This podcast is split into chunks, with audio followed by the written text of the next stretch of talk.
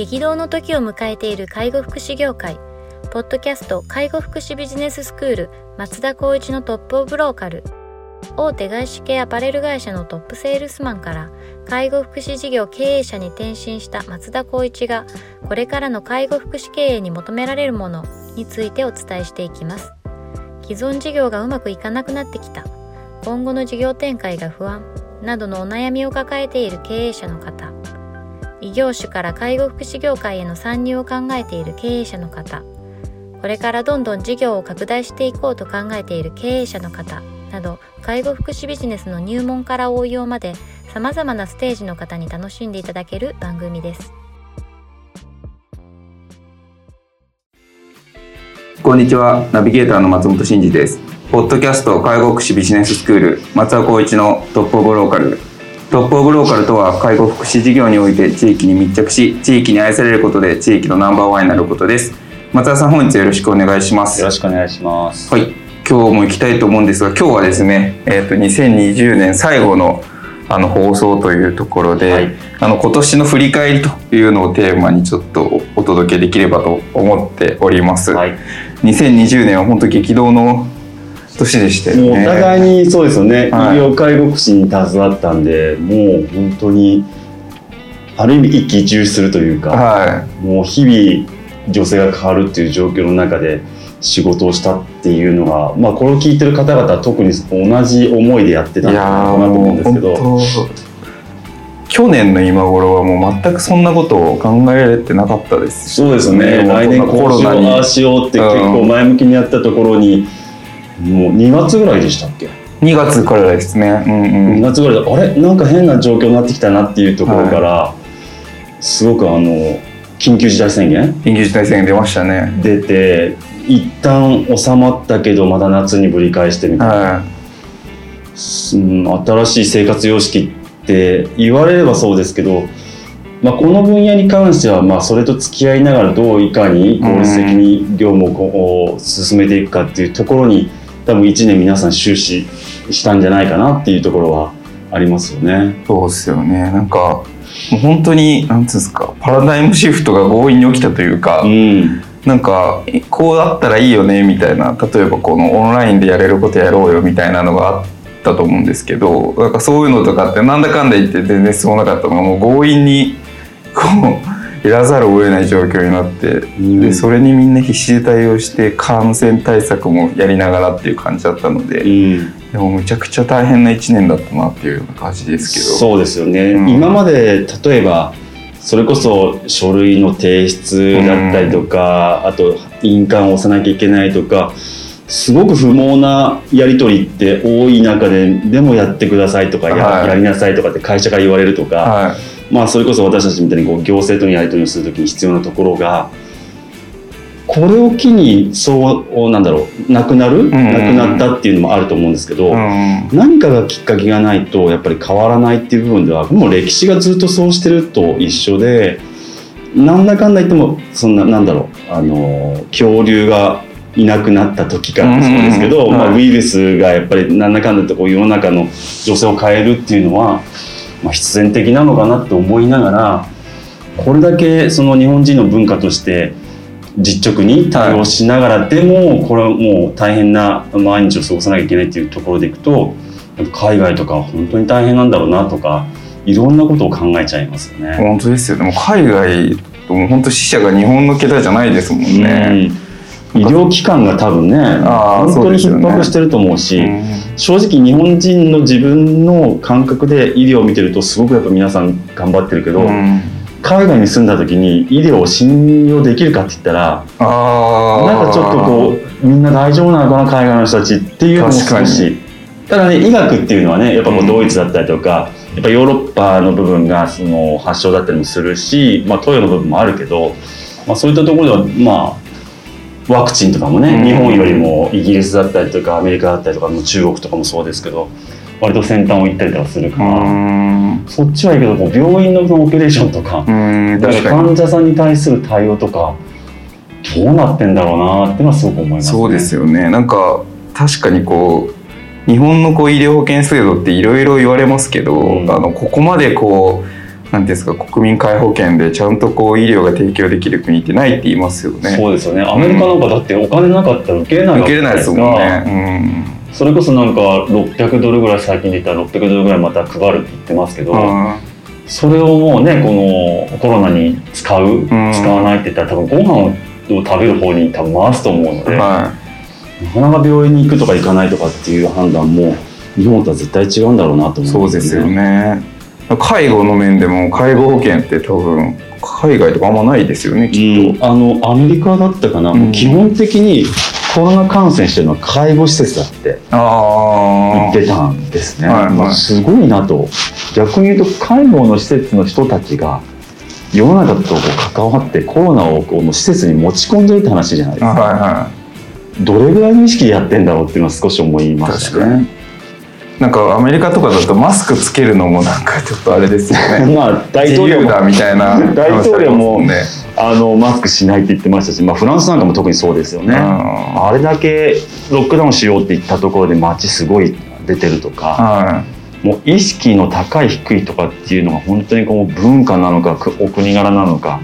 すごくこう見ててニュースだけですけど思いますよね。そうですよね。なんか個人主義的な国はやっぱりこう政府がこうやってやりなさいっていうこう一方的に言われることに対して非常にこう抵抗感を覚える方多いんですけど、うん、日本だともうマスクしましょうってなったら誰が何言うわけでもなくみんなマスクして、うん、今日も僕電車で来たんですけど、うん、電車の中3両ぐらい見たんですけど何人ぐらいいたのかな？そこ30人ぐらいは30人以上いたと思うんですけどマスクしてない人1人しかいなかったですね。でも逆に1人いるんだ。って感じだったですけど。まあ逆にその知ってない人って何かしら理由があるんだろうなって思っちゃうんですよね、はいはい、マスクすることによって調子が悪くなるとか、はい、今まあ単純に今の一瞬だけしてないとかぐらいの意識だと思うんですけど海外行くと多分そういうそうじゃないですよね。僕はしません私はしませんっていう主張する人たち主義的にしないっていう感じですよね。あとはやっぱり日本人の、まあ、いいところでも悪いところでもあるかもしれないですけどやっぱこう主張されたくない指摘されたくないっていうその保守的な感覚がマスクをしておけばまずは誰にも注意はされないだろうっていうその意識が多分みんなには、まあ、あのあると思うんですけど、海外とか、まあ、特にヨーロッパ圏イタリアとかフランスとかそうですけど何が悪いのっていうところから始まるので、まあ、なかなかその統制取れないと思うんですけどただそうなっちゃうと間違いなく医療は崩壊してますよねって話なんですよね。そうですよねそこをどうコントロールするんだろうみたいな。めちゃくちゃ大変でしょうね。きっと。それこそ今日本だって看護師さんも辞める、医師も辞める、それは責めれないってわかるけど、海外の人たちって辞めてないのかなとか、やってやんないって逆に言うと主張が多い国だとしたらやってやんないって言って、辞める人もいるんじゃないのかなって思うんですよね。そうですね。確かにそのコロナでこう日本でもこうねこう看護師さんが辞めたりとか、うん、なんかボーナスが出ないとかいろんなちょっとこう今までにないような事象が起きてたりしますけど、うん、やっぱこうこれで今年本当になんかコロナの1年だったなっていうような感じでもうそれに対応することで1年終わってしまったっていう感じでしたよね。うんあのただ反面なんですけど、まあ、流行語大賞じゃないですけど僕にとってこの1年もう頭の中にずっと出てた単語としてはエッセンシャルワーカーですね。やっぱりそのスーパーの方々、うん、もうそれって日常的にはスーパーの方々ってどれぐらいの皆さん意識で接したか分かんないですけど、はい、あの方々がいないと食料品を買えないとかね、うん、まあ、コンビニエンスストアもそうですよね。助かると同時に僕たちみたいなやっぱり医療介護福祉に携わる人たちがいないとやっぱり日常って回らないっていうのを改めて感じてやっぱ責任感とあると同時にやっぱ緊張感もすごくやっぱ増した。だからこそ私たちの環境まあ強いて言えばもううちの会社事業所なんていうのもやっぱりその最初の2月3月になった時から本当に緊張感があってもうそれぞれの責任者やセクションの子たちが一気に自発的に集まって栄養士から看護師から機能訓練士から、まあ、責任者ですよねみんなでどうするこうする行政確認しながらってもうすごくすごく、うんと、心強いし力強いとは思うんですけどやっぱりどんどん新しい試みというか、見えないかなんだろうな敵と戦ってるみたいなところがあるんでみんな不安になったりとか辛い思いしたりとか、まあ、現場だけじゃないですよね。バックオフィスの子たちもそうなんですけど本当に大変だった。だけどまあ次のステップとしては、まあ、結果的に自分たちのスキルも上がったりとか。うんまあ、言ってもしょうがないと私たちがやらなければあ、まあ、必要とされてる人たちが、まあ、路頭に迷うだったりするっていう意識もあるから本当に頑張ってくれた1年だったなっていうのは思いますね。そうですねなんか確かにエッセンシャルワーカーとかっていう言葉出てきてましたし、うんまあ、医療介護福祉とかあとそういう生活のインフラを支えるような仕事っていうのは、うん、まあきっとそういうそのど絶対必要っていうのでエッセンシャルっていう言葉なんだと思うんですけど、うん、なんかそうそういうその絶対にこう守らなきゃいけないっていうようなこう使命感だったりとか、うん、なんかそういうのがあるからきっと何ですか皆さんこう踏ん張れるっていうところもあるんでしょうねきっと。そうですね、うん、あとはやっぱりそのなんだろう飲食店もそうですけども倒産する会社、あもしくはお店が多い中その人の流れ、採用としての流れですよね。やはり私たちみたいにまあ言っても安定したお仕事があるところもあれば、もうすぐに派遣の方は切られたりとか、まあ、あと失業してる方も多い中でいくとそこに関してはまあその最後の鳥である私たちみたいな環境も大変だけども飲食店とかそれ以外の方々もすごく大変だった、うん、で人の流れってやっぱりこういった介護福祉医療は安定的に就業できるかっていうことで転職活動というか、うん、いうのもすごくやっぱりこうまあ人材派遣から提案があったりとかそれこそご自身で応募に来たりとかいう人たちもすごく多かったっていうのもありますよね。結構あれですかもうその医療介護福祉畑じゃない人からの応募は結構多くて。そうですね。もうあの採用もされてる感じですか？うちはやっぱりみんなとも話はしたんですけどやっぱりこの資格ありきのサービスだっていうところでいくとなかなかそこにじゃあ1年頑張ってとか資格を取ってっていう部分はこの今の現状だと申し訳ないですけどできないっていうことになっちゃいましたね。ああなるほどですね。まあなかなか今はちょっと難しいタイミングでしたよねこの1年はそうですねまあその余裕を持って先を見越して採用無資格者は分かるんですけど今はやっぱりある程度の知識があって応用が利く資格者や経験者じゃないとなかなかこの難関を乗り越えられないっていうところは多分どこの事業所もあるとは思うんですけどただこのピンチをチャンスって言ってるところでは無資格者を積極的に採用している、まあ、施設とか、うん、ありますね、大きな、はい、あの法人とかはやってるところも聞いてはいますけど、まあ、中小零細となってしまうとなかなかそこは難しいっていうところはあるかもしれないですね。そうですよね。や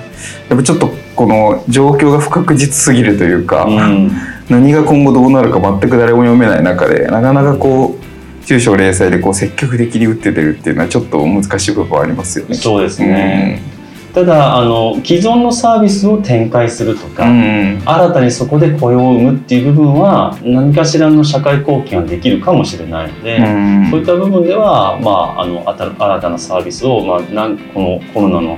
局面の中やるやらないっていうとやるところもやっぱりよく聞いたりはしますね。うん、なるほどですね。いやまあちょっとこの1年は本当になかなか難しい1年だったなっていうところはあるんですけど、ちょっとベネッセさんが、うん、あの小学生に今年の漢字っていうのを聞いた。あ見ました、はいはいはい、なんか1位が笑顔の笑うっていう字で。ああすごいな、はい、で理由がコロナでも笑顔で頑張れたとか、うん、家族や友達といっぱい笑ったとかっていうので1位ですね。ちょっと泣いちゃいますね、はい、2位が幸せっていう字ですへえ前向き、はい、学校に行ける幸せを感じたとか家族と過ごす時間が幸せとか。で3位が新しいですね。あはいはい、でコロナで新しい生活に新しい生活や楽しみを始めたっていう、うん、これが上位3つの感じらしいんですけど、うん、小学生が。いやもうこれ見て僕もなんかあれだなと思ってこう大人になるにつれていろんな経験をして、どうしてもこうやっぱ大変な側面だったりとか、うん、ネガティブな側面みたいなばっかりにちょっと目が行きがちでしたけど、うん、まあ、確かにコロナでも笑顔で頑張れたっていうことをこうね褒めるというか認められればいいし新しいことがた、楽しみを味わったとか小学生っていうかまあ子供たちはどんな状況でも前向きなんだなと思って、ね、ちょっとでもこの年末でその話を聞いたのは僕にとってすごくプラスですね、ちなみに松本さんは漢字一文字だったら何ですか？いやなんだろうな。今年そうですね。僕もでも結構近いかもな。僕はまあその現現場でこうなんていうんですかね。今クリニックにいますけど現場の医師とか看護師みたいに最前線の仕事をしてるわけではないので、うん、バックオフィスなので、まあ、その中で、まあ、いろんな体制を整えれたっていうでかつちょっとこう患者さんもこう大きく伸びたっていうのがあるのでまあ結構飛躍の日飛ぶっていう時間感じはしますね。なんかあこうやってやっていけばなんか大丈夫そうだっていうのがちょっと見えたなっていう1年だったっていう感じはしますね、うん、今振り返るとですね渦中の時はめっちゃ大変でしたけど。松田さんありますか？僕ね3つ浮かんでくるんですよね、はい、まず1つはさっきのベレンスの3位でいう新しいです、はい新しい取り組みだったりとか新しいチャレンジとかっていう部分で、うん、あのさっきの話じゃないですけどコロナに直面してそれをどうするかっていうのがスタッフが自発的に動いていて、うんうんうん、それをどうにかして今に至っているっていうところでは新しいしあと試すっていうしはいはいはい、さっきのその試すっていうかチャレンジですね。チャレンジですね。そういった部分ではこうしてみたらどうなるかっていうような統計を取りつつ自分たちの、まあ、一番正解とする選択肢を一個ずつを積み重ねていったっていうところですね。うん、あとはもう進む「進」っていう字ですね。これも本当に、まあ、前向きに捉えてるような感じは一応浮かんできてたので僕の心理的なところでいくと、まあ、疲れたりとかみんなのことを思うと僕なんか疲れてちゃいけないんですけどそれでも自分がやっぱり前向きに捉えるような言葉とか考え方を持たないと、やっぱみんなにも示しがつかないしそれこそあの関わってる方々にはちょっと申し訳ないなと思うんでそこだけは意識してやっていましたね。なるほどですね。でも振り返ればいろいろありましたけど、うん、もうちょっとこう新しか新しい取り組みじゃないですけど、うん、新しいことにちょっとこうどうしてもこうチャレンジしないといけない状況があってそれでもそれをこう受け止めながら前に進めたっていうそんなような1年だったって感じ、ね、そうですね。もうあの無理でもいいから、まあ、それこそ子どもたちのように笑顔もそうなんですけど、うん、前に進むっていうことをしない限り後ろに進んだってしょうがないし、はい、ネガティブに考えたって意味がないので、はい、やっぱりポジティブに前向きにっていうところはやっぱり皆さん前提に厳しい局面だったりとか大変なこともあると思うんだけど、はい、そこはやっぱり意識してやっていきたいなと思いますよね。はい。わかりました、はい、今年2020年もですねこう1年間お届けしてまいりまして、はい、トップオブローカルですね。なんと今回年末で、えーと、95回目ですね、はい、を迎えますちょっと来年にはついに100回という大台も見据えておりますので、はい、はい、100回の時には何かしら皆様にあそうですね。あのご提供できるご提供できるようにも準備しておりますので、はい、準備していますので。はい。わかりました。じゃあ2020年はですね今今日で最後ということで、はい、またあの今年は皆さんありがとうございました。はい、あの来年もぜひ引き続き聞いていただければと思いますので引き続きよろしくお願いします。はい、はい、良いお年をお迎え。良いお年をお迎えください。はい、では本日は以上とさせていただきます。ありがとうございました。ありがとうございました。ポッドキャスト介護福祉ビジネススクール松田光一のトップオブローカル。番組では介護福祉サービスに関するご質問を当番組の専用ウェブサイトより募集しております。番組 URL よりサイトへアクセスし質問のバナーから所定のフォームへ入力の上送信をお願いします。URL は http コロンスラッシュスラッシュ tol.sense カッコセンスハイフン world カッコワールド .com カッココムになります。皆様のご質問をお待ちしております。